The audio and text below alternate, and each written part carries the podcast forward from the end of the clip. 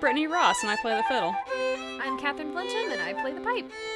And together we are Fiddle and Pipe. Two classical musicians who are reading and discussing topics beyond the staff. So grab a book, take a seat, and tune in.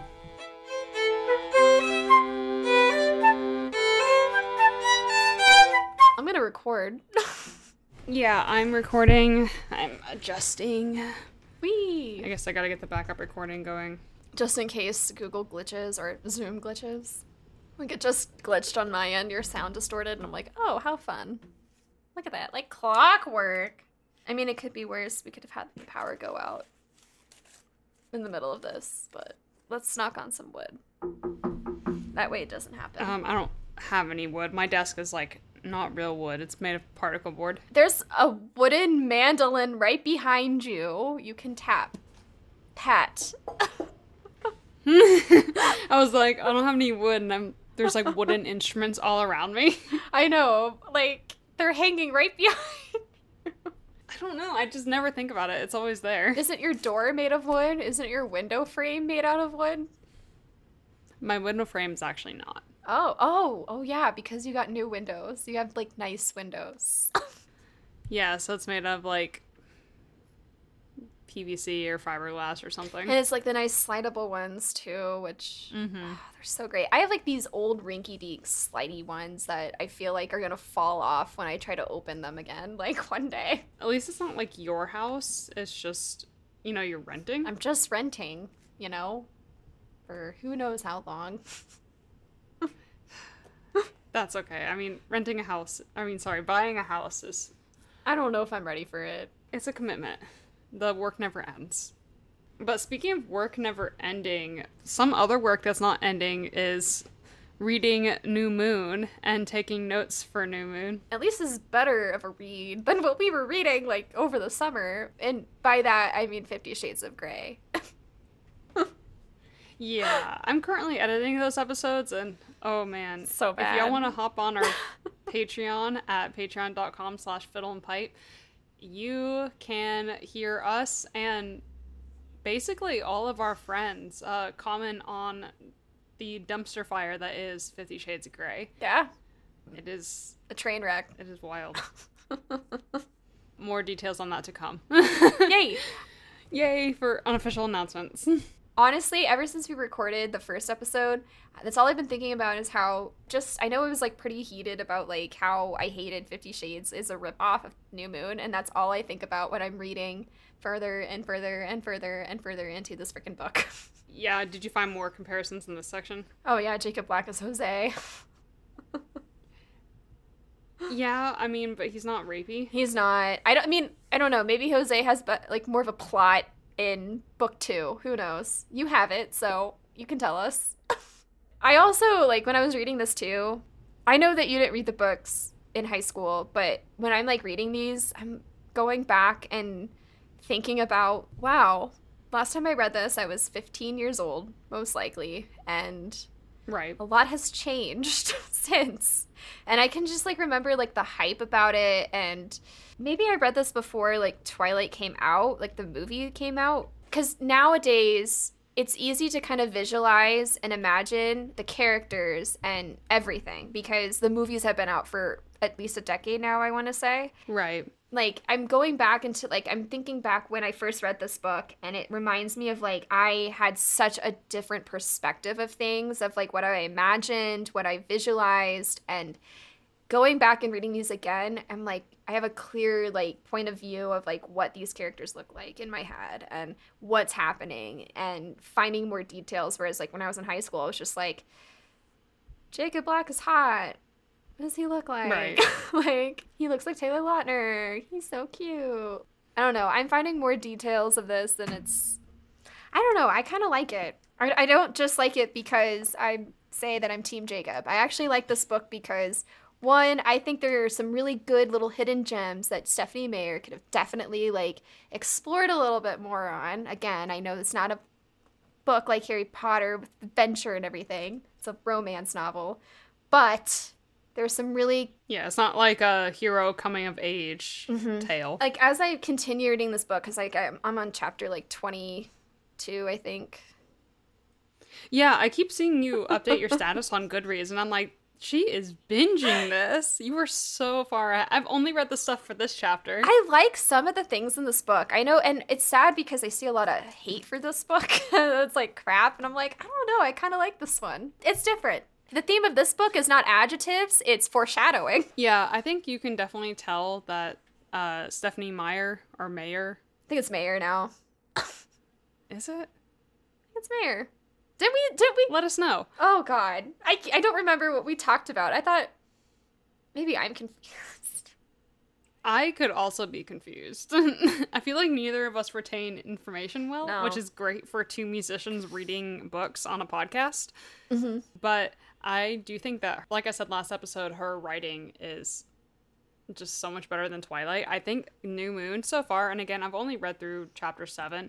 I think so far it is a better book. I do think that Stephenie Mayer still struggles with like having some sections where she feels the need to tell you every single thing that happened instead of what's relevant to the plot and what's exciting to the reader. Mm-hmm. Like there are some sections where it's like Bella went to school nothing happened, and I'm kind of like, why did we even need to talk Yeah. about this? She emailed her mom. Like Yeah. what? What?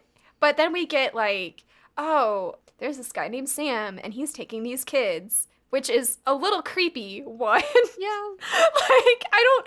But then again, I mean, we'll we'll talk about it. But like, he's taking these kids and they're hanging out, and they think they're like, they're this like little gang, and I'm like, what is this? Like, okay, can we like do a little bit more on this instead of what's happening at the fake friend group at lunch?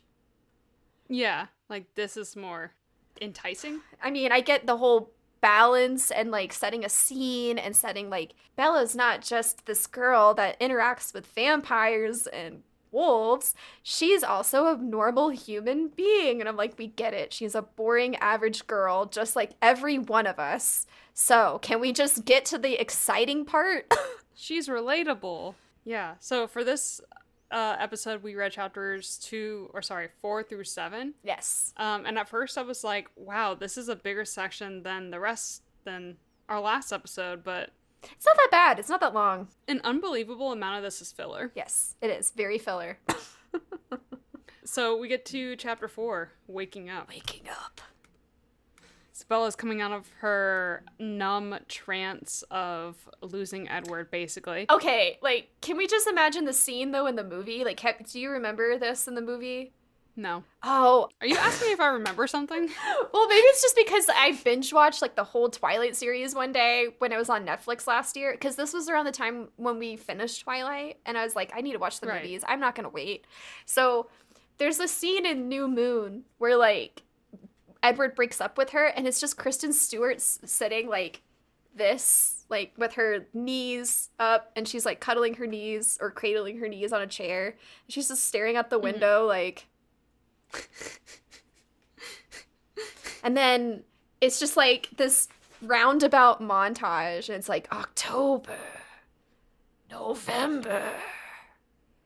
December and it's like snow and leaves and it's just like Kristen Stewart looking the same. Just sitting out the window. It's Kristen Stewart looking like herself. But it's good. It's like they filmed her for 30 seconds and they were like, okay, you just sit there for like 30 seconds and we're going to have stuff playing around you. yeah, but it's good because that's what I visualized when I was turning the pages. I was like, Kristen Stewart. like, this is great. Thanks, New Moon. I think it was an interesting way of narrating the fact that she is just kind of going through the motions of life for that time. Yeah. I mean, what else would you do if you had a breakup? But at the same time, she realizes that she's just been existing for these four months, but didn't her and Edward only date for like six months? Like that seems like an uh, Yeah. obscene amount of time to grieve over that relationship. Because, like, when did the first book start? Was it like around the spring or something? Yeah, I think it was Like winter, spring? around the spring of the following year. Yeah. So they didn't date for long. No. Wow. Okay, so she's like Taylor Swifting this, basically. Yeah. I don't want to dismiss like people's emotions and stuff, and it seems like your feelings are more intense when you're a teenager, like things that I would perceive as smaller now definitely felt like a bigger deal when I was a teen. Yes, true. But at the same time, grieving over a relationship that's six months long for four months seems like excessive. That's insane. I mean, I don't know. Even for teenage life. I didn't really date in high school, so I can't really relate. And even when I mm-hmm. like did have like a heartbreak, and I'm gonna put that in quotes, basically whenever I saw like a guy that I like with another girl, I was like sad for a day, and then I would be like, okay, let's go on to the next one. Yeah. That sounded like pretty weird. Um, anyway, Catherine's a hoe. on to the next one, I guess. um, my longest relationship in high school was like eight and a half months, and it ended the month I started at Kennesaw, and it was because I I was feeling like I was developing like feelings of love for this guy, but he never showed really any interest in like reciprocating that level of feeling. So I was just kind of like at that point where I wanted to be a little bit more serious and I felt like he wasn't going to be. Mm-hmm. Maybe he would have if we actually had a conversation, but I was like 18, so I mean, you know, you were young. I, I totally get it, and it's Yeah. it's easy to kind of get like really caught. Like, I mean, I can I get it. Like, it's easy to get caught up over a guy, and like, especially that you. I mean, in this case, it's like Bella was invested in like turning into a vampire and being one of them. So I can see that. yeah, her level of commitment was strong. Yeah, it was strong. hmm She was hit hard, so she channeled in that millennial emo sad state very well. That emo sad Yes. Basically, what 2008 was, y'all. All those years. So she's sitting at the table with Charlie, and Charlie has had enough of Bella just kind of like going through the motions of life, which I can't blame him because he's probably looking at this like how we are like, okay, you've been basically doing nothing for four months. Like, we need to kind of figure out what's going on. So he's like, you know, you need a change of pace, like, something needs to change. Change. Uh, let's send you to Jacksonville. Which I made a smart ass comment in the previous episode when Edward got them tickets to go to Jacksonville, and I forgot that her mom lives there because I was like, was in Jacksonville, and I was like, oh, I guess that's what's in Jacksonville. I mean, yeah, that was that was the only thing, but I mean, for real. I mean, not shitting on Jacksonville or anything, but I really don't know what's down there. Um, aren't the Jaguars from Jacksonville? Yeah, but like do you know anybody that's a Jaguar fan? I know the Jaguars did pretty decent one year in NFL. My cousin's wife, but that's only because they live in Brunswick, Georgia. yeah, that makes sense. Yeah, I don't really know anything about Jacksonville. I know it's in Florida. Renee lives there. Renee, in meeting Bella's mom, lives there. Which means she's probably a Jags fan. Maybe. Yeah. Let's say yeah. There you go. Yeah. Good luck this year, guys. Good luck. um she's like, I don't want to move to Florida. It's hot. And I'm like, duh. She's like, I don't want to burden Renee and whatever my stepdad's name is. And he's like, Are you kidding? They'd be happy to have you. Isn't it Phil? Yeah. Okay. I'm like, wait, isn't it Phil? I think I think so. so. Um, yeah. I was thinking of the dad from Fifty Shades. Or not the dad, the stepdad from Fifty Shades. I know. Too freaking similar. And then there's the other guy that's like dating her mom or something in that book. So there's like two dudes, which is like, wow, variety. Like, whatever, yeah, I mean, you gotta do what you gotta do. I guess. Charlie is just like, look, you can't keep doing the same thing. You are just, you're literally not doing anything. You're not going out. You're just coming home and cooking and doing homework. You're just kind of going through the motions of life. You don't go out or see anyone. Because Bella's like, I don't understand like what your issue is. I'm not doing anything. And Charlie's like, that's my point. You have to socialize. Like you're a high school senior. Yeah. And she's like, fine, I'll go make plans with Angela and Jessica tonight, which, sure. Sure, Jan. I mean, she could have just said that and lied, but you know. She could have, but remember she had this whole thing where she was like, I could just drive to Port Angeles and come back, but then Charlie could look at my speedometer or not speedometer, like the mileage counter and Mm-hmm. or no, she was saying that she could lie, but Charlie would check like the mileage counter on her car and see that. Yeah. Which seems like a whole level of helicopter parenting, but I mean, it's kind of sweet because like it shows that like Charlie cares, but it's also kind of like I don't want to say random, but just kind of interesting because compared to like the first book, their relationship, he's very like hands off. yeah, and in this case, and I guess in this book, all of a sudden, I mean, I totally get that you know, closeness brings you together. I guess living in the same house, I guess, brings you together, but I don't know. It's still a little random to me that he's like all of a sudden like, "What's on your- what's on your speedometer, like, or what's your mileage? It did seem out of the blue. But I think he also might be triggered by this because in the same conversation, he's trying to relate to her and he's saying that he also had a really hard time when he got divorced from her mom. mm-hmm. I actually really like that Stephenie chose to put this in the book because this is showing like a vulnerable male. And this book was written in 2006, which is not something that you would normally see back then. Mm-hmm. It's true.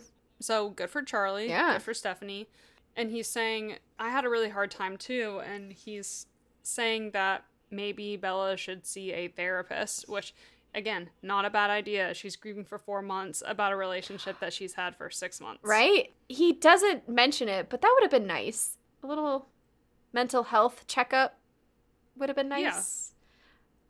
But no, this is a vampire romance novel. Yeah, Bella shoots that down really fast. She's like, You want me to see a shrink? And I was like, Ooh, a shrink? And then I had to look back on when this book was written. I'm like, Oh, Yeah. 2006. I'm like, That tracks. yeah. A little behind the time, but you or a little ahead of its time. you're right. oh, behind.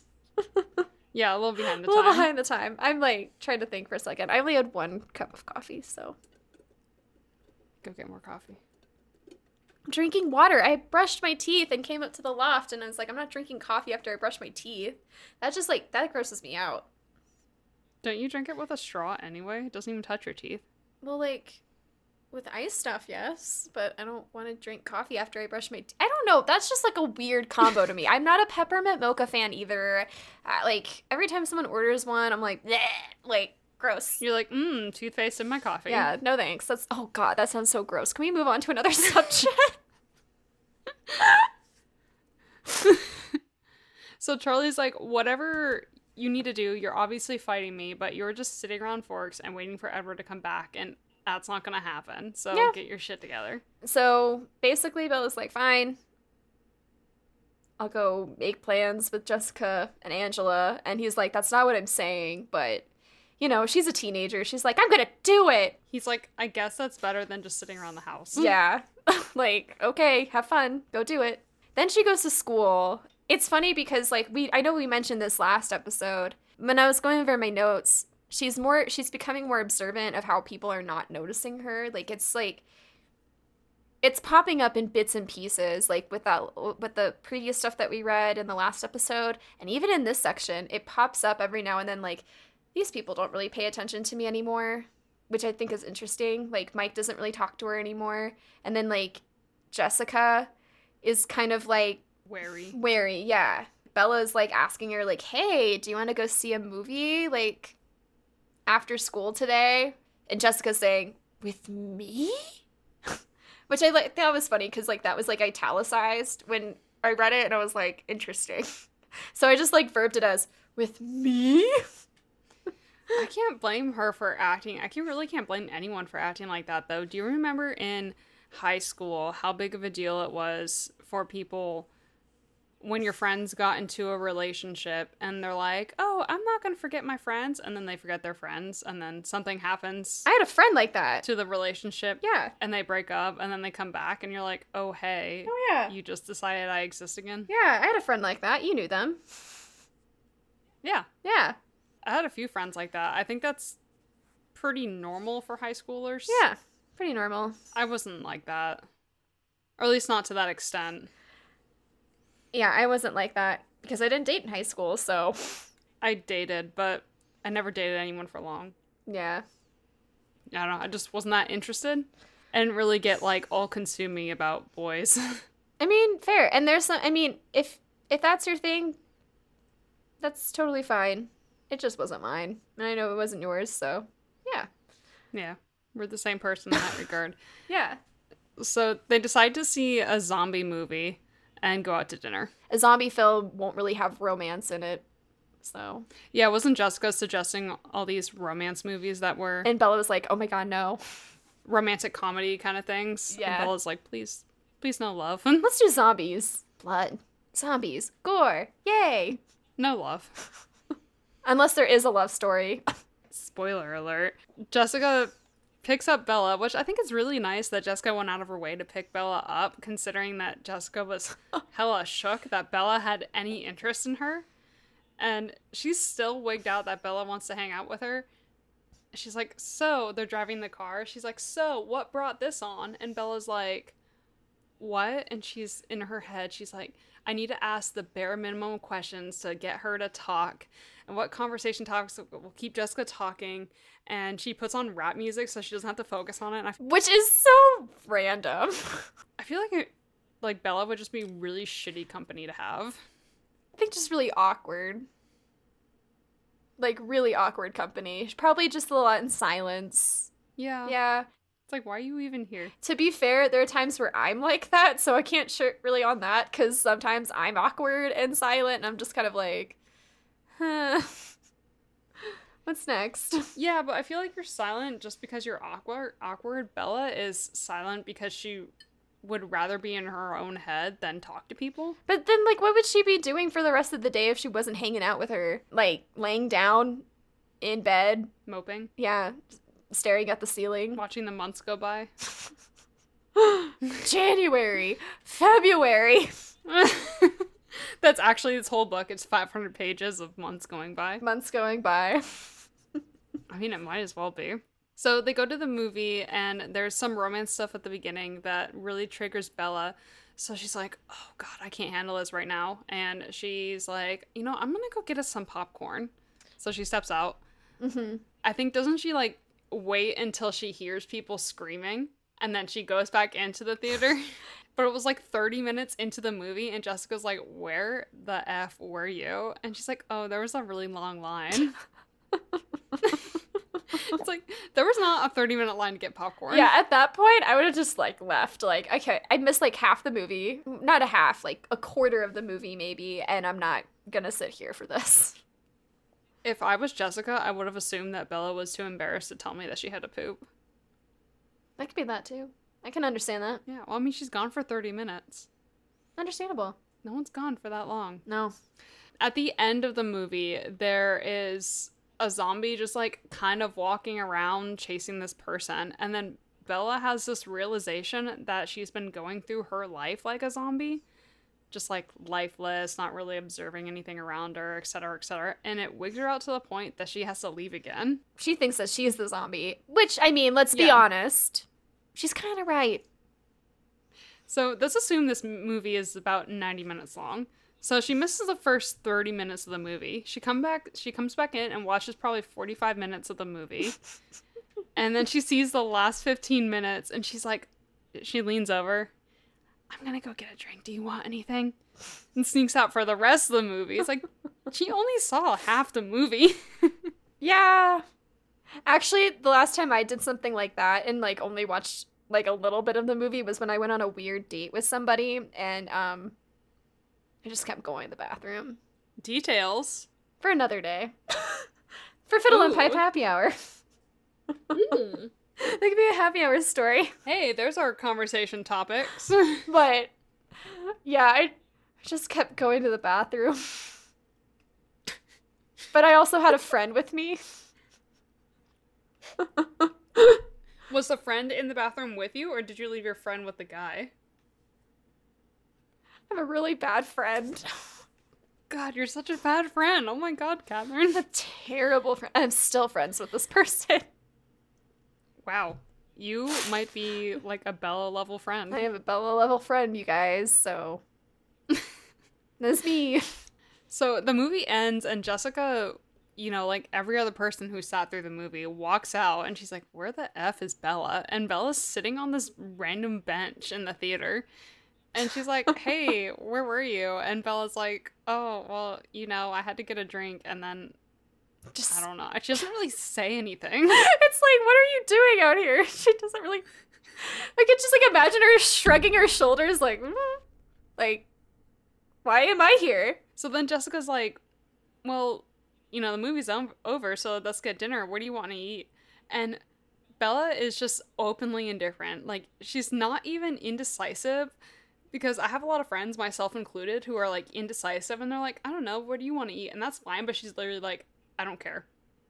And I feel like that would be enough if I was Jessica to be like, yeah, let's just skip dinner and go home because like I don't want to put this energy into someone who like literally doesn't care what we're doing. I'm just indecisive. Like, I don't know where to eat. like, I don't know what other people want. yeah, but that's the thing. For you, it's indecision, and you would phrase it like that. Oh. But she literally oh. just like point blank was just like, I don't care. Never mind. I totally understand what you mean right now. It's just so like off-putting if someone's not invested in what you are doing. Yeah, and it'd be it would just be like I don't want to hang out with you. Like let's just go home. I totally get it. It's weird. it's so weird. It's Again, they're fake friends. Like they're such fake friends. So Jessica's like, whatever. There's a McDonald's within walking distance, so I guess let's go there. And I guess given the situation, McDonald's is a good choice. Yeah. I mean, they're consistent. They're a chain.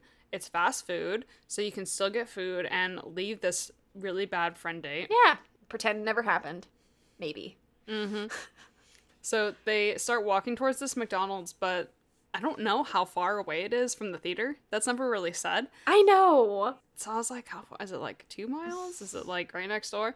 But they go on this stretch of road that's dark. And there's a bar on the other side of the road that's like pirate themed. And there's this whole paragraph where Bella's like, Do they have pirates in there? I don't know. I'm not old enough to go to a bar anyway. Were you just like, why is she talking about this right now? Ripping your hair out? Yes. I was like, is this relevant? And then I was wondering if there's pirates in this book. And then I was trying to think back on the movie. I don't remember that. I also don't remember that. no Pirates of the Caribbean. Pirates of the Moon. Pirates of the Moon.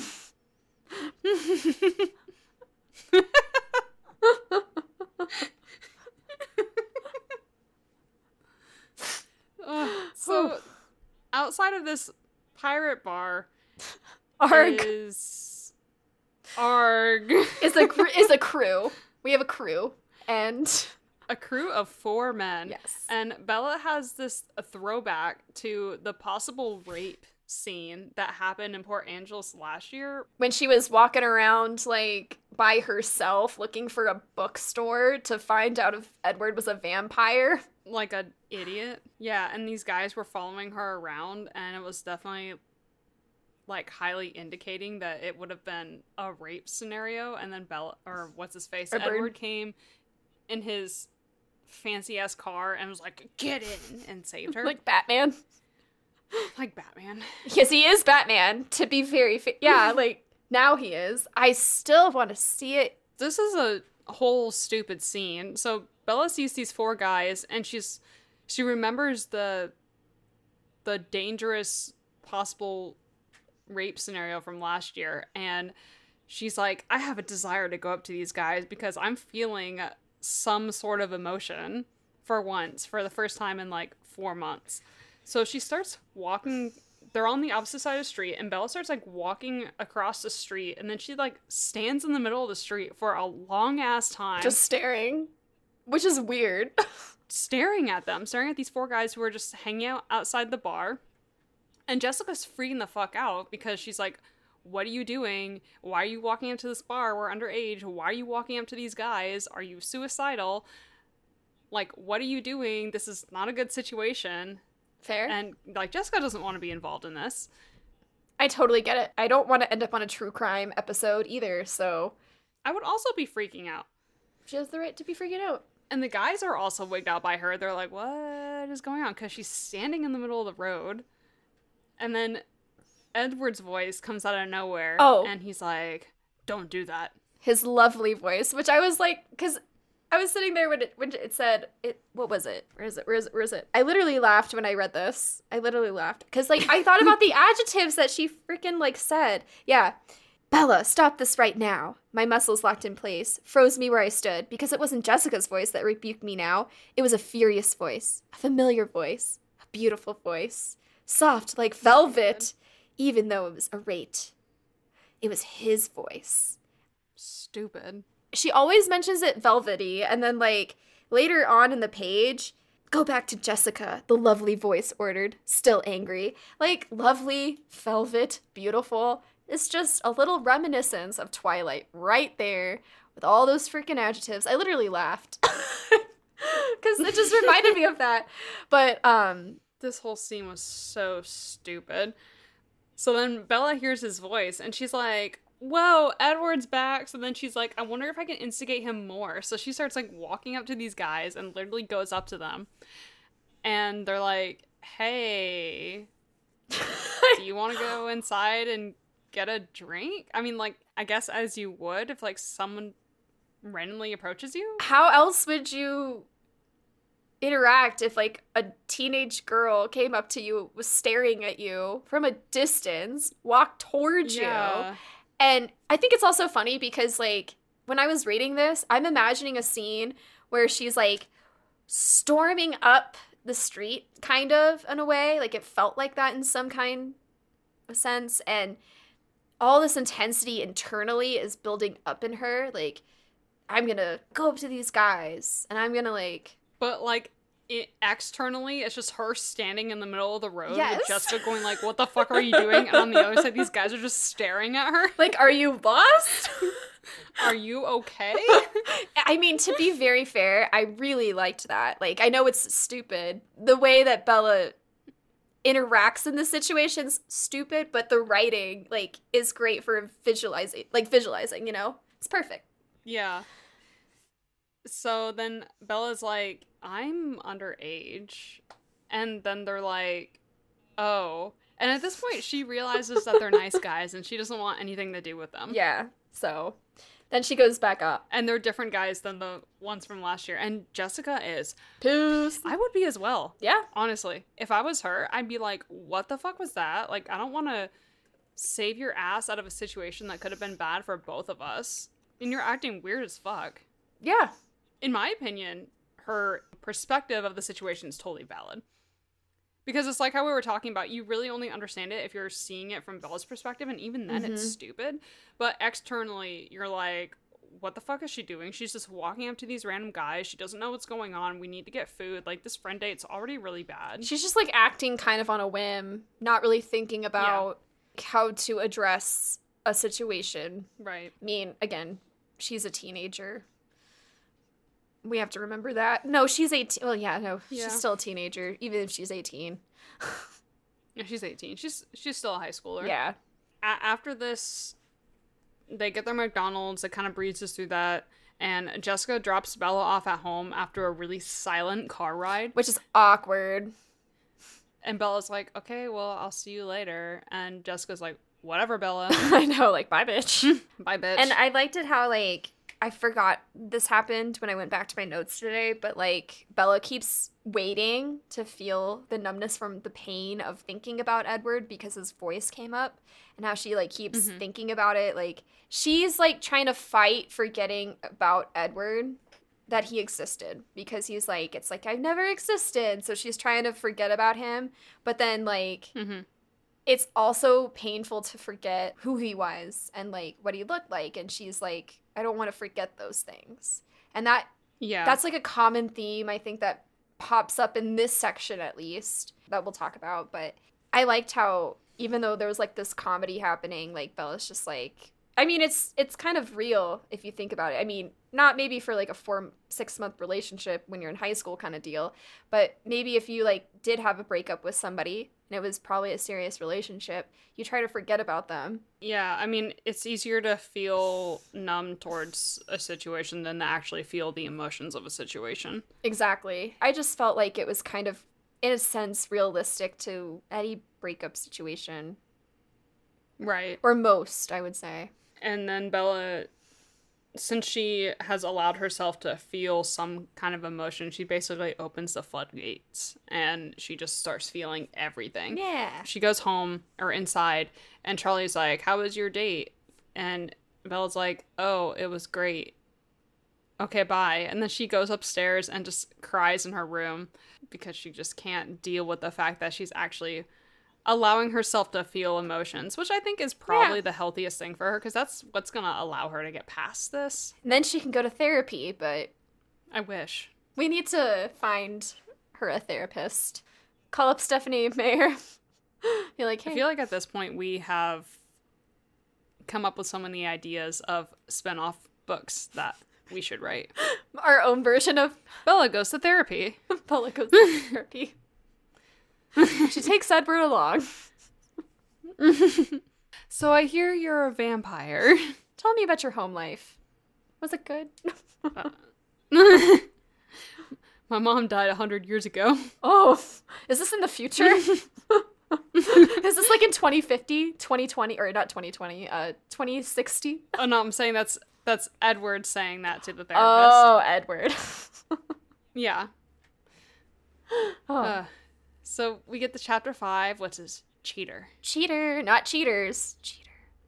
cheater, cheater, pumpkin eater. Even though Cheaters is a good show to watch late at night when you are trashed. Just say. what is cheaters? It would be a show where like this person would be like, "Yeah, my girlfriend's cheating on me," and then like they would get the camera crew and find the person that's cheating on them. They would find their oh spouse God. cheating with cheating on them in action, and sometimes it was legit funny. It's great trash. I love it. So speaking of trash, Bella is Hanging out with Mike. Yeah, she's at work and it's not very busy and Bella is actually allowing herself to feel emotions, so she's like actually moping around instead of pretending like nothing exists. So Mike's like, You seem upset, you can go home early.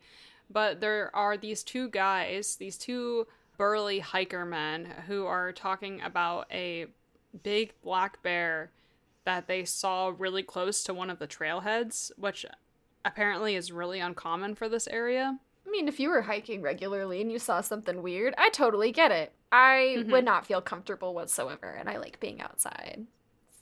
Yeah. It's not really elaborated on more in this chapter, but I feel like it's going to play an, an important part later in the book. It keeps popping up. Uh, so then Bella leaves work and she's driving around aimlessly because she's really upset and she's in her own head and she's letting herself feel hurt when she's like, wait a second. The only time I felt something was when I voluntarily put myself into a dangerous situation. Mm-hmm. And she's like, maybe I can keep doing that. I don't have to play it safe.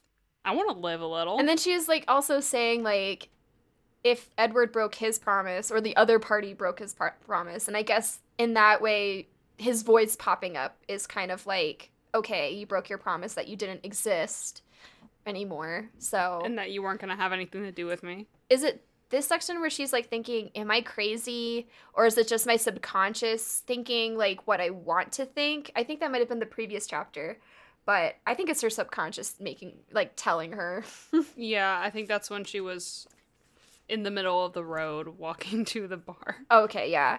So technically I think it's her just like popping that idea back into her head. I don't think it's necessarily Edward. Let's just be clear here, you guys. Edward has powers, but he doesn't have those kind of powers where he shows up in your brain. Mhm. He can read minds, but he's not in your mind. This isn't explicitly said, but I would be curious if Bella is making the connection that, you know, she got a reaction out of Edward by putting herself into a dangerous situation, so she wants to keep putting herself into dangerous Mhm. situations to try to get him oh yeah. back. Yeah, because she wants to be reckless to Yeah, have a connection with him. have that memory come up, you know? So, Right. and what perfect way than riding a motorcycle? Yeah, she sees a sign for motorcycles for sale. So she stops and stops at this house and she knocks on the door and she's like, Hey, I see that you have motorcycles for sale. How much is one? And she's talking to a kid that's around her age and he's like, Well, you can just take them for free because honestly, they're garbage. And she's like, Are you sure? And he's like, Yeah, you can take both of them. Do you want me to go ask my mom? And then she's like, Oh, God, adults. No, I'll just take them. Don't worry about it. Adults, no, absolutely not. But you are technically one, kind of, maybe, Bella. she wants to act reckless and stuff, but she still wants to be a kid. Yeah. And she doesn't want to getting back to Charlie, so it's like the thrill of sneaking around. She's like, I don't want anybody to know. Yeah. Totally good. I'm super secret. I'm like every girl, but I'm not. Yeah, you're gonna be the only girl riding a motorcycle in Forks, which has a town population of probably like 2,022. Oh wow, that's like a year. Actually, that's this year. wow. Wait, how big is Forks? I don't know. Maybe that's too small. I was gonna say I feel like that's too small. that's too small. I didn't even come up with a creative number. Oh wow! In 2020, their population was 3,864. wow, so I wasn't far off. No, they are tiny. Wow. I wasn't far off. Yeah, so she's gonna be the only one. How are you gonna hide this, Bella? You're gonna be the only girl in this tiny little town where you're riding on a motorcycle. Your dad is the sheriff. So do you really think that there's no patrol cars somewhere on the freaking highway, like looking for speeders or bears or people that are like trying to murder other people and hide them in the woods because that happens up in remote places? So like, come on, you're gonna stick out like a sore thumb. Let's just be honest.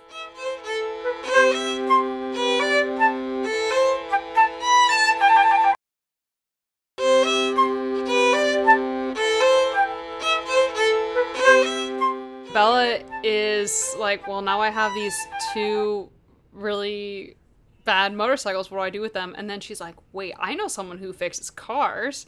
So Jacob! She's like, Jacob. Jacob! Yeah. She goes home and she calls Charlie at work, and Charlie's freaking out because Bella's never called him at work before, which I find weird because I've called my parents at their work, and they're always just like, "What do you need?" I thought she emailed him because she emails her mom. No, this is not Fifty Shades. Oh. back and forth emails. Just go on AIM.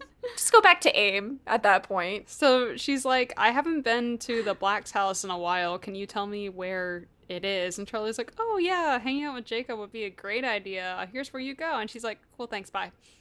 So she goes to Jacob's house and he's totally not expecting her there, but he like jumps out of the house when she pulls up because I guess he knows the sound of the truck and he's like all happy to see her and she's all like, "Wow, Jacob's hot now." And he looks like a man. Yeah, puberty did him well. He's like Yeah. six five or something. He could be a model. He's all like lean and lanky and he looks like a man and like his voice is husky and Bella's like, "Wow, he's super hot now." Uh, that's why they casted Taylor Lautner for this role. They have a really uncomfortable sexual interaction that I don't know if Stephenie put in here on purpose, but I'm going to read it. oh, there's so much like, yes, there is. This is on page 132 if you want to read along with me. I'll read along with you. Bella is basically making a comment that he is so tall now.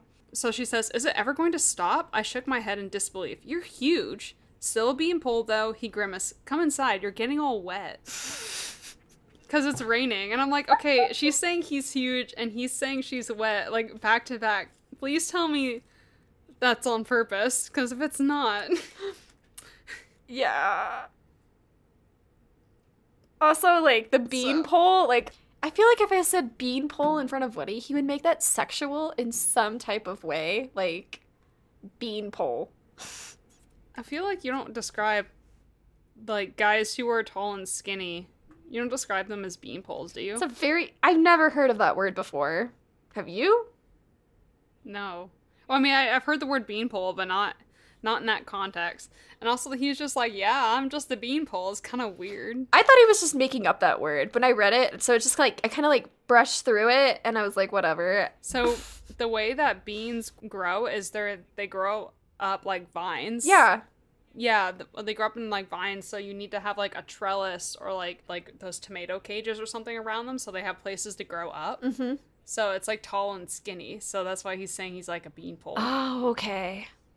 But I feel like uh, if you're calling people beanpoles, it's usually something that you call like younger kids when they're when they shoot up really fast. That's not something you call like a high school boy. I feel like Yeah. But no.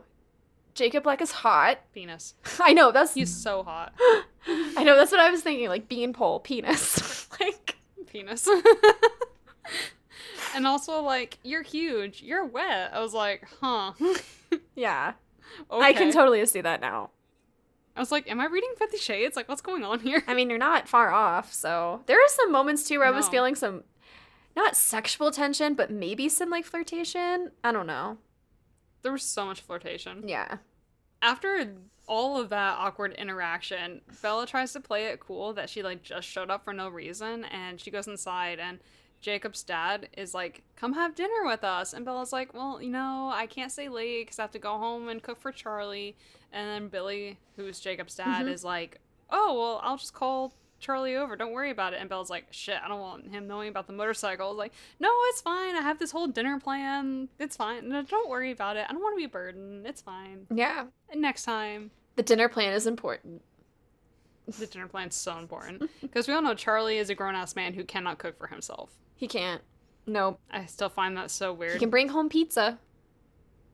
Mm, love a man who brings home pizza. Yep. Do you hear that, David? Bring home some pizza. Bring home some pizza, David. Pizza. Woody actually brought home calzones pizza. last night, so he brought home Oh, pizza. yum. Mm, it was good. It was good. Someone has to put the pizza on the table. Yep. Then Jacob's like, Well, what do you want to do? And Bella's like, I don't know. Whatever you were doing when I got here. And I'm like, What if he was pooping? That is so weird. Just be like, hey, can I show you something? Or, hey, can you take me out to your garage? Something that's like, be normal, Bella. Be better. Yeah. It's like, okay. Because depending on what he was doing, you wouldn't want to be any part of it. Yeah. What if he was doing something that. What if he was jerking it? I, that's what I was thinking. it's like, well, okay. I don't want to take part in this. And he is a teenager, so let's just be honest here, you guys. What do you think he was doing? Yeah. But he's not because Stephenie Mayer is playing PG 13. And she's like, no, he's working in his garage, Mhm. fixing cars and other things. Mm. He's fixing this really retro Volkswagen. And Bella's like, Well, you see, I have these motorcycles, but they're hot trash. Would you mind looking at them? And Jacob looks at them and he's like, Yeah, we can work on them, but you don't need to pay me. I just want to hang out with you. Yeah, like he's being a genuine friend. Yeah, which is nice. It's really nice of him. And his boner. Mm-hmm. Penis. Uh, so they sneak they sneak the book the bike. Oh my god. Not the books. The bikes back to the shed because Bella tells him that she doesn't want Charlie to know. They have to be super sneaky. Because Bella's like, I want to live my life, but Charlie cannot know that I'm living my life. Yeah. So weird because she's 18. She's still a kid. Jacob gets a good look at him. He's like, the parts for this are going to be really expensive. And Bella's like, don't worry, I have a college fund. I can pay for it. Yeah. Then we slide pretty smoothly into chapter six, which is Friends. Friends. Friends. We get an intro into two of Jacob's really good friends, Quill and Embry. Mm-hmm. This was like the weird part where it was like there was just like this weird flirtation between like Jacob and Bella, and it's like Quill and Embry were just kind of there like observing slash like commenting every now and then, like watching this happen because you can Mhm. totally tell that one Jacob totally dished and gossiped about how much he likes Bella and how pretty she is and how perfect and beautiful and all that stuff, and they're like, oh my god, she's hanging out with him this is the time. I don't like that situation. I never liked that when I was in high school, whenever that situation ever happened. It's awkward for me. Very awkward. When friends would act really weird if two people who like each other or one person who likes another person are interacting. Yep. I also did not like being Yeah. in those situations where I would be the person just observing it and being like, why am I here? Why am I third wheeling this situation? exactly. There there was one interaction here that was really, I would say, almost inappropriate for Stephenie. Jacob and Bella basically come to an understanding where when and if the bikes can be fixed, Jacob will give her riding lessons to like learn how to ride a motorcycle, I guess. Jacob's like shit. Let me find it in the book I'm going because to. I'm going to butcher it. You know exactly what I'm talking about. what page are you on? This is 140. Okay. So this is when they're talking. Bella says that Jacob can make a list of the parts that he needs and they can go and shop around for them. Jacob's face fell a little. I am still not sure I should let you pay for everything. I shook my head. No way, I'm bankrolling this party. You just have to supply the labor and expertise. Embry rolled his eyes at Quill. That doesn't seem right. Jacob shook his head. Jake, if I took these to a mechanic, how much would he charge me? I pointed out. He smiled. Okay, you're getting a deal. Not to mention the writing lessons I added. Quill grinned widely at Embry and whispered something I didn't catch. Riding lessons. You're talking about riding lessons in front of your friends. It's it's really like it's very sexual. very sexual. And they're teenagers too, and they're younger. So if you think about it, they're probably like, ooh, They're like, yeah, riding lessons. yeah. He's gonna teach her. But Yeah. I don't miss high school. I don't miss puberty. I don't I miss don't. those days. where everything is overly sexual. Yes. Yes. And then like she leaves and she's like, "Yeah, okay, cool. So we got everything good to go. Like, Mhm. bye. I'm going to go home and make dinner for Charlie, I guess." And she leaves the garage and she can hear like Jake Jacob like saying like, "If you say anything," or Embry and Quill are like kind of like laughing or not taunting, but just kind of like, "Oh, Being shitheads, teasing him. yeah. And he's like, shut up. And even Bella Mhm. giggles about it because she can totally tell that, like, Jacob has a crush on her. Yeah. So, what are you going to do? What are you gonna do? Charlie is clearly happy that Bella is happy and actually like going out and doing something, but he's super skeptical of this sudden change, and he's like, "I'm watching you." But then that she has a, a dreamless sleep, too. Like, she says that she finally, like, slept without waking up screaming in the middle of the night and having a, a night terror. And she's still waiting Yeah. for this, like, pain from Edward's voice to come back and like hit her, but it's not. It's interesting. She's apparently been having night terrors for the last four months. If that was my kid, she would be in therapy. More than in just in therapy, probably if it never like stopped. Like yeah, get get on some medication. A psychiatrist. psychiatrist. a s- neurolo neuro neuro. Oh my god, what is the word? Uh, yeah. neurologist. That's it. Doing some sleep Mm-hmm. studies, you know, putting you in a lab somewhere. I don't know. Let's figure this out. Are you being possessed? Yeah. I don't know. Call Ghost Hunters. Where's Zak Bagans when you need him? Some crossovers. Zach steps into the room. Is there a ghost in here? Now we're adding ghosts into the picture. You know, we got we got all of them. Yeah, I mean, I don't know how he's so casual about her screaming every single night for four months. He dealt with it, so Whatever works for them. maybe we need a book with Charlie's perspective. It'd probably be a lot shorter, but Charlie and the Ghosts of Twilight. yes. My daughter's possessed again tonight. Help. I got no sleep. I wonder where that next baseball game's on. Talk to Billy today. What toppings does Bella want on her pizza tonight? I don't know. I'm probably just gonna do cheese. She told me she didn't care. Literally. Ew, phlegm. So, mmm, phlegm. Mm. So Bella goes to Jacob's and they start looking for parts at the dump and the auto shop. Mhm. And there's this whole cute interaction that spans several pages that they have where Bella's saying how happy she is with Jacob because he's a good person and he has a happy disposition and he's a good friend and he's just fun to be around. And they have this cute little back and forth banter about ages where they're like, you do this, and that means you're five years older than your actual age. Well, you do this, and that means you're six months younger than your age. Yeah. They're flirting. They're flirting. I also like this. So this is on page 145. This is again, the theme is foreshadowing a new moon, but I like how Bella describes Jacob when she sees him in this instance because then we start seeing this a lot more happening. She says, it was Jacob himself. Jacob was simply a perpetually happy person, and he carried that happiness with him like an aura, sharing it with whoever was near him. Like an earthbound sun, whenever someone was within his gravitational pull, Jacob warmed them. It was a natural, a part of who he was. No wonder I was so eager to see him. Like she talks about warmth. Mm-hmm. That's a common theme that's going to pop up. I guess like a little bit in this section, but even maybe more in the next section, but just letting you know.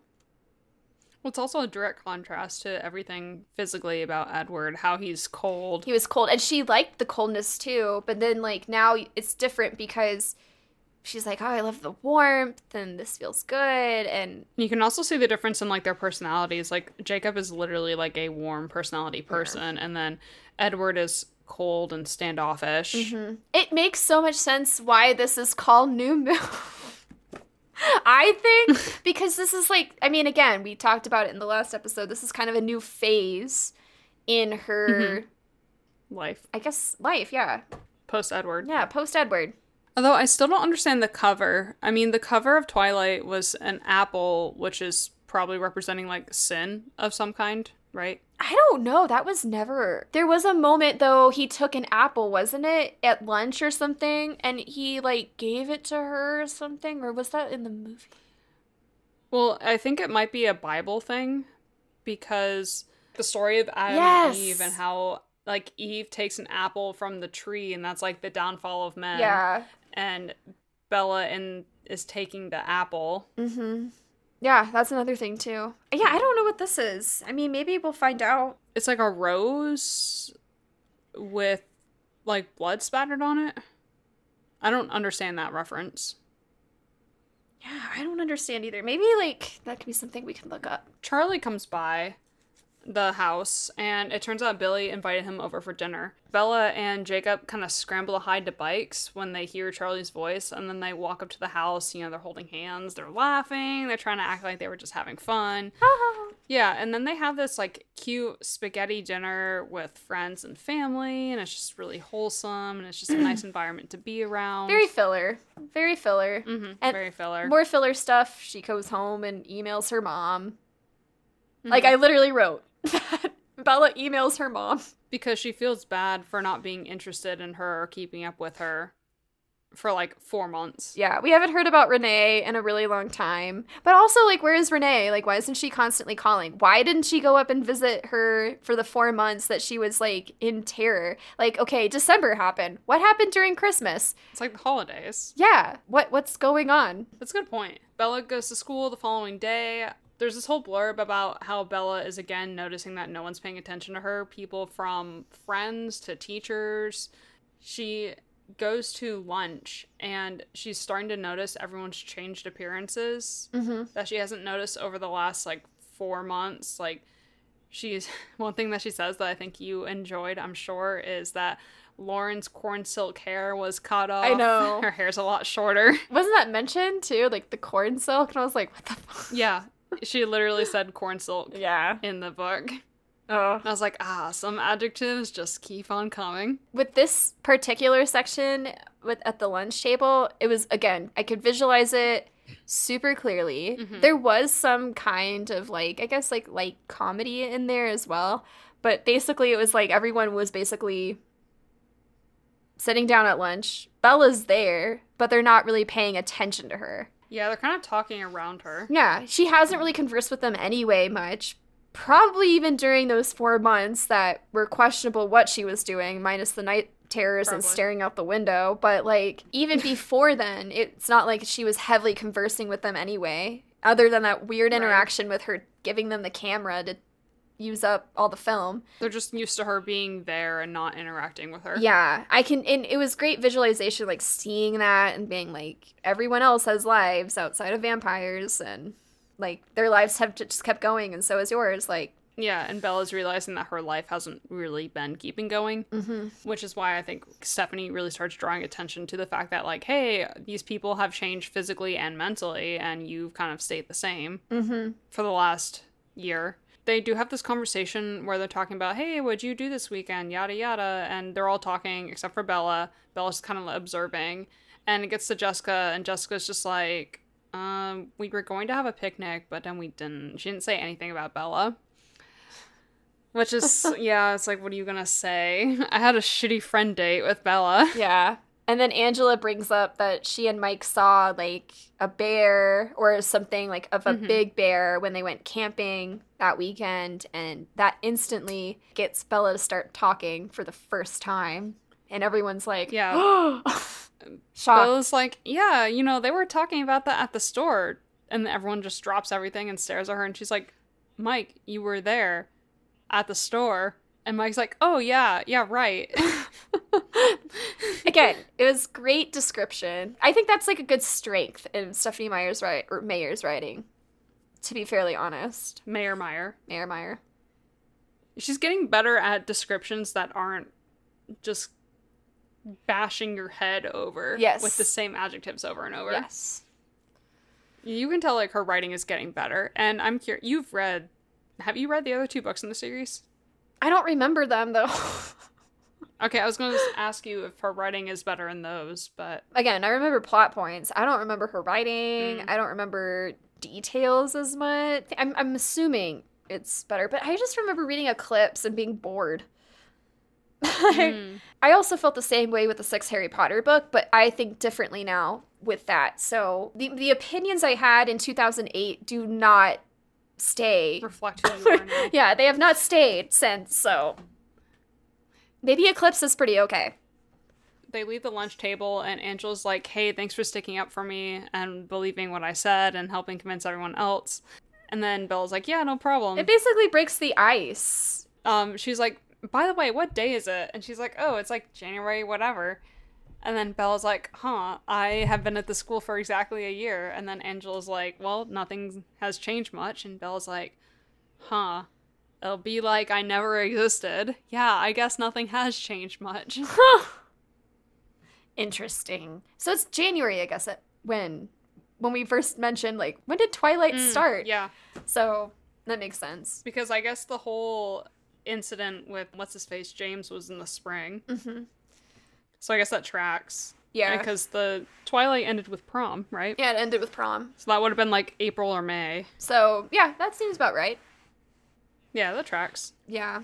And it also breaks the ice between Angela and Bella because I remember Angela's name has popped up a little bit more in Eclipse every now and then, like in this particular like setting, I guess. And Mhm. it also breaks the ice with Mike a little bit, which great. I mean, it's nice that she's actually interacting with people. I think. It is good. It is good. so chapter seven, Repetition. and the last one of this section, Bella wants to go back to the Cullens house and just see what it's like, and it's just empty. She didn't look inside, right? Like that's what I assumed that I read. No, she didn't look inside specifically because she said That's what I thought. That it would hurt her more if their stuff was still there. She kind of thought about like when her grandma passed away and her mom was like, "I don't want you to go see her in the viewing because you're too young. It's this is best for you," which oh, I totally Mhm. get.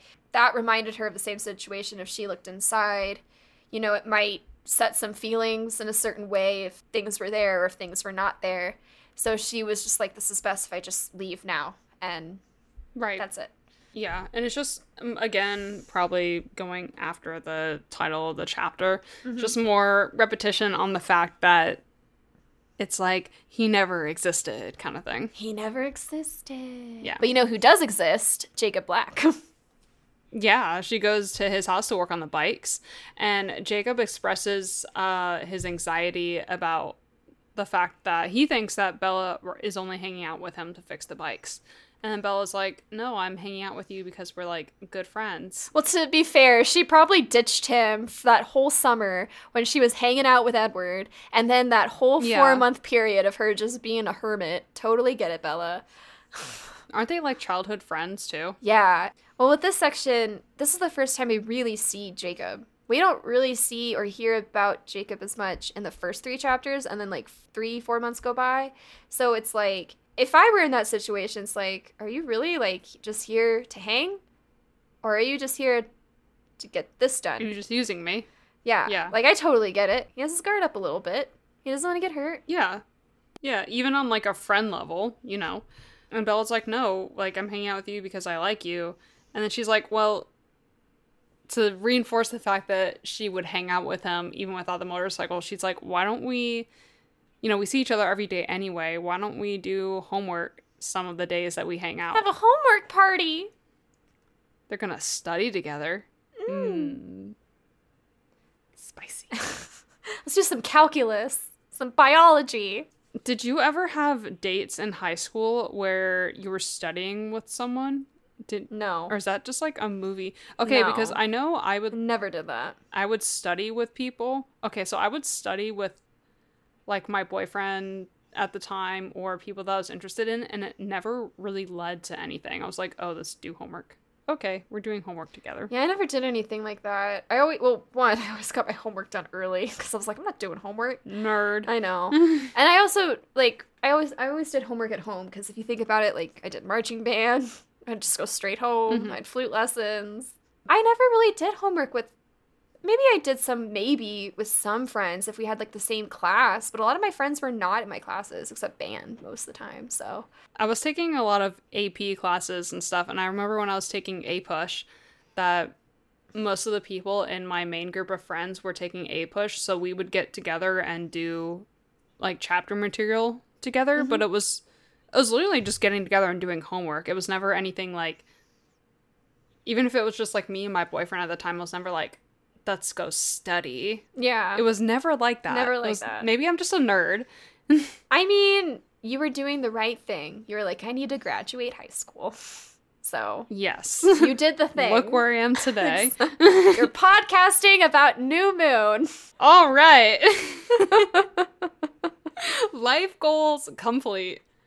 You know, my goal recently has been to be the adult that the child version of me would be proud of. And I think if 19 year old me knew that I would be podcasting about Twilight, I don't know if I'd be proud of that.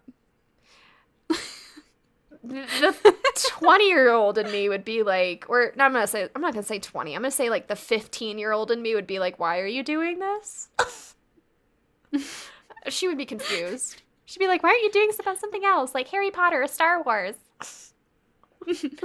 Then we just kind of have like this filler section where she just she goes home and it's blah and she goes to school and it's blah but Mike ask her on a date. Yeah, the one thing that's significant besides Mike asking her out to a date is she knows that Jessica is still resistant to her.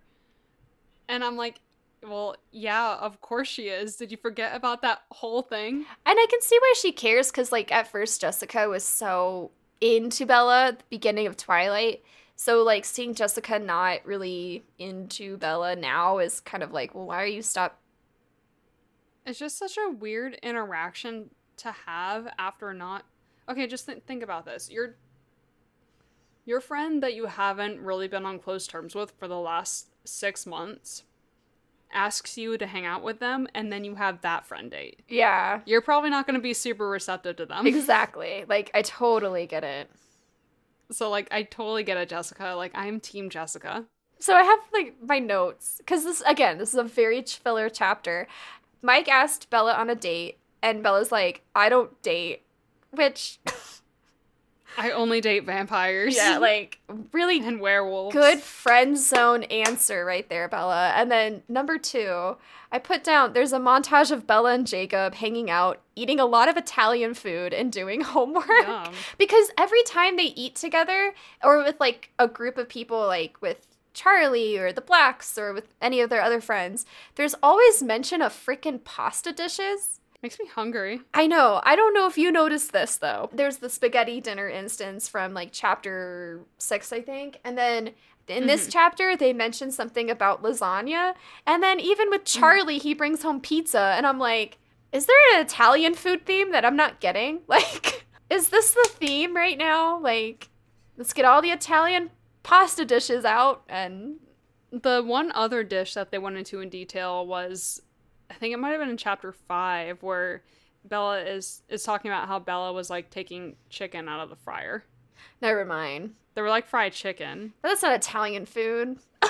No, it's not. Unless it's chicken parm.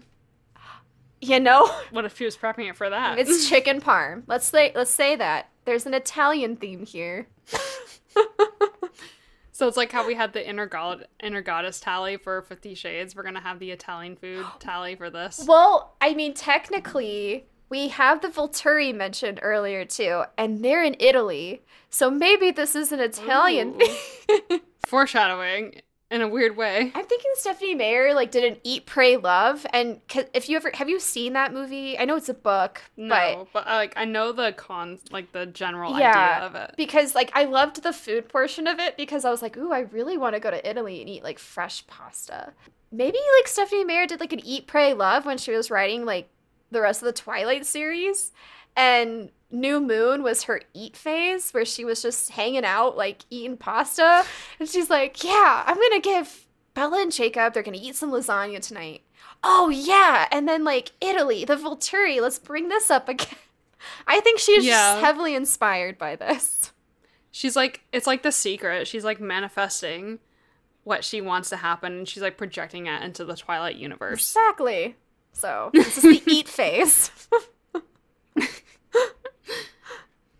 um, Yeah, I mean that's that's kind of basically the rest of this chapter. Uh, there, there's a whole section where they the weekend they're hanging out. they hang out, and Jacob is like, "Hey, I finished the motorcycles.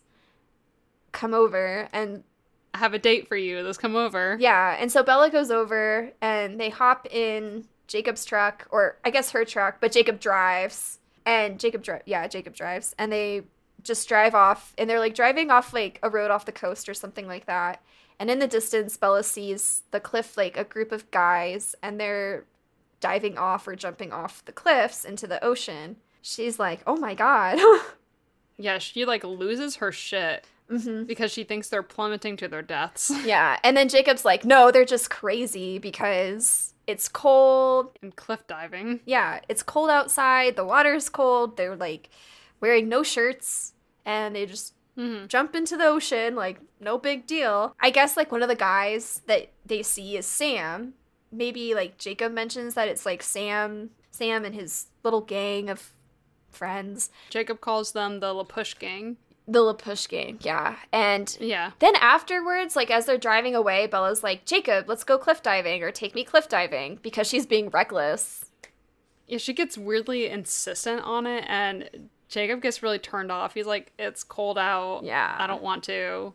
Let's do it when it's warmer. like, Yeah, not right now. I guess like when they park and they get into like a place where they can like get the motorcycles out, he talks a, a little bit more in depth about like that Sam and the push gang basically talk about their pride and the tribe and how they act tough and call themselves the protectors and how they're kind of creeping him out because they're like looking at him when they're out like kind of watching him and he's just yeah. kind of like why are they staring at me It turns out when boys from the tribe get to a certain age, which the certain age is kind of like not very clear, they just start blindly following Sam. Yeah. And it's getting to the point where the two guys that were mentioned earlier, Embry and is it Quill, quill yeah are starting to act weird.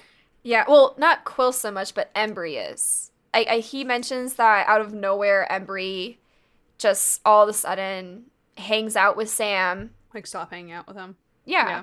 and it was just weird and he was one of the guys cliff diving that that jacob noticed and Mhm. so it was interesting. I, I have it on page 178 but bella also like while he's talking to bella about this because it really worries him bella finds like this connection with jacob and it's like she describes it like i'll read it for you. It's on page 179 178 179 it says we stood like that for a moment and it didn't upset me in fact. I felt comforted by the contact this didn't felt feel anything like the last time someone had embraced me this way this was friendship and jacob was very warm he was hugging her it was strange for me being this close emotionally rather than physically though the physical was strange for me too to another human being because he's warm duh he's not a dead stone cold human or not vampire. Vampire. vampire. It wasn't my usual style. I didn't normally relate to people so easily on such a basic level, not human beings. Like, this is the first person, I mean, not even her parents. I mean, I guess like there's a mm-hmm. different kind of connection with her parents, but this is like the first guy, like human being, living human being, that's like she feels a connection with, which I think is pretty significant. Yeah, that she feels like intimate with, basically. Yeah, because with Edward, it's just different. It's it's kind of interesting because Edward's not really human. He's a vampire. And I feel like there there's a lot of romance there, yes, but I feel like the friendship level of the relationship is not as high as it is with Jacob. Yeah. And I could be wrong. Well, I think she really just sees Jacob as like a very, very, very close friend. They've known each other since they were really small. They're family friends. I mean, I- if you think about it though, she has isolated herself for a very long period of time. And the friends that she has in at school don't really interact with her as much. You know, they've kind of like Right. stayed away. And even though she stayed away with Jacob for a while, even though she's been away, when she comes back, he immediately is like, Bella. He comes in with this like warm welcome. Yeah. He, he doesn't hold her space against her. Yeah, and so maybe that also adds to the connection that he I mean, I'm pretty sure he has like some kind of hesitancy or boundary because like she hasn't they haven't interacted for a while most likely. But Mhm. it's kind of like we haven't seen each other in a while. It's not like, you know, we're still friends, you know. Let's pick off where we left off, you know. Let's hang out, you know. So I think that's kind of special. I think that's also why I like Jacob. Minus the imprinting. Ah, We're going to have to talk about that at some point. That did not exist, okay? Breaking Dawn did not exist when I was reading New Moon, so there was a different narrative happening. Breaking Dawn ruined it for me. Yeah, but that's the end of this section of New Moon. You'll need to catch us next week to see what Bella and Jacob are up to with the little Push Gang. Mm. Or not. I don't know. I didn't read farther. Yeah, we're covering chapters 8 through 11 for the next episode. So if you are following along and want to read along with us, um that's what we'll be that's what we'll be covering. So, yeah. yes. Yeah. And we already plugged our Patreon at the beginning of this episode. For those of you who don't know what Patreon is, Patreon is a crowdsourcing site, kind of like GoFundMe, for example. Um, if you like what we do on the podcast, you can pledge a certain dollar amount um, each month, and in return, you get special um, exclusive material that we don't unleash on our normal podcast. Uh, currently, what we have now is uh, bloopers and outtakes, um, our happy hour podcast, and we will be unleashing Fiddle and Pipe After Dark here pretty shortly, which will have book episodes that we are not putting on this normal feed. We are constantly changing and restructuring our Patreon, so if there's anything that you are interested in that we don't have, we're always open to input. But your money allows us to support our podcast and put more time into this by resource material, by recording stuff, Mhm. etc. Um, so we do appreciate those of you who have already committed. And if you don't have the money or, or don't want to, you know, spend your hard-earned money on our podcast, we are not offended. You can always rate and review our podcast for free on apps like I was about to say iTunes. Where am I? Am I in 2006? Apple Podcast. and Spotify. Oh my god. Where am I? it's been a long day. Or you can share our podcast with a friend. Yeah. Word of mouth is a great way for us to grow. Mhm. Where can people find us if they want to see the inside scoops on what we do with our day to day lives? Or maybe see like our cats or something? You can find us on Instagram, our personal pages. I'm at Cat Flinch Flute, and Brittany's at BM Ross Music. And then if you want to follow Yes. the podcast, we are at Fiddle and Pipe on Instagram. If you're more of a Facebook friend, then we have a Facebook group called Fiddle and Pipe Forum just for you, where you can join. And yeah, we'll post announcements and other things. What you think about the book, if you want to share, just let us know. We'd love to know what you guys are thinking. We'd love some some input from our favorite fans. And I think that's about it. We will see y'all next week for the next section se- se- se- se- next section of New Moon. And until then, we will see you later. Bye. Bye. Bye bye. Bye bye.